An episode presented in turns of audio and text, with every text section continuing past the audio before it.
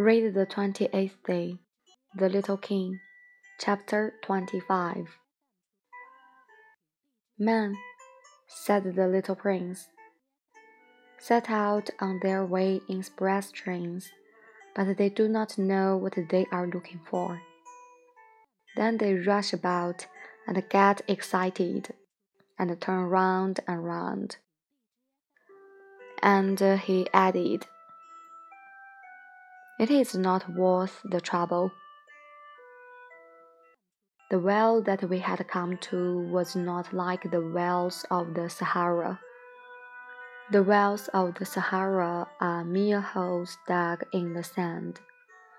This one was like a well in a village, but there was no village here, and I thought I must be dreaming. It is strange, I said to the little prince. Everything is ready for use the pulley, the bucket, and the rope. He laughed, touched the rope, and set the pulley to working.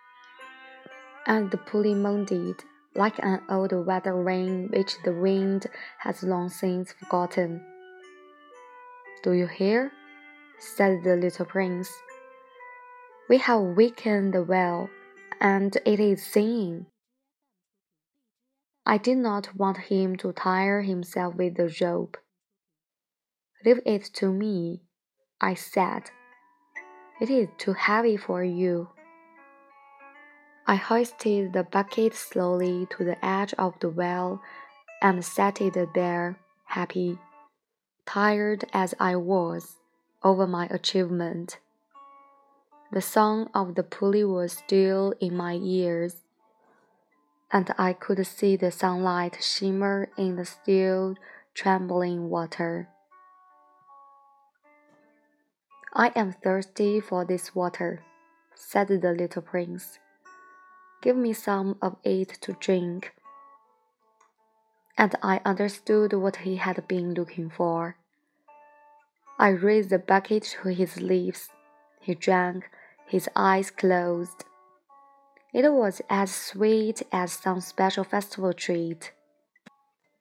This water was indeed a different thing from ordinary nourishment.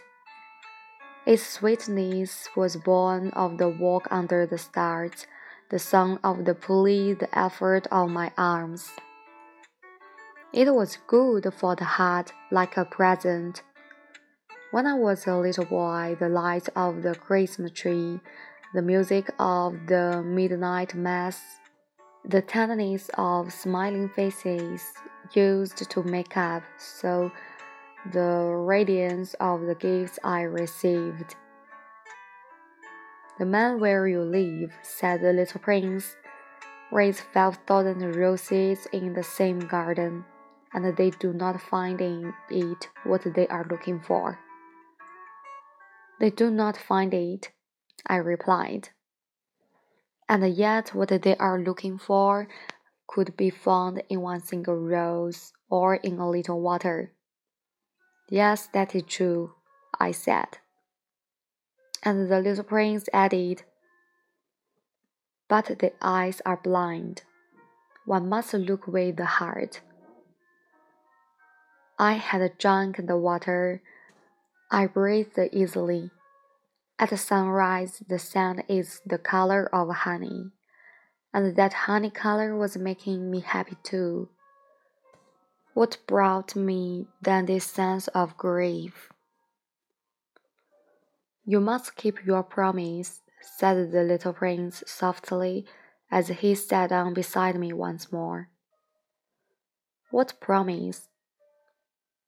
you know, a muzzle for my sheep. I am responsible for this flower. I took my rough drafts of drawings out of my pocket. The little prince looked them over and laughed as he said, Your baobabs, they look a little like cabbages. Oh, I had been so proud of my baobabs. Your fox, his ears look a little like horns, and they are too long. And he laughed again.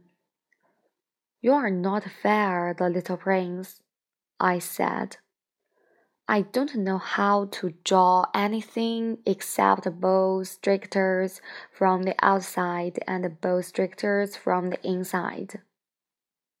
Oh, that will be all right, he said.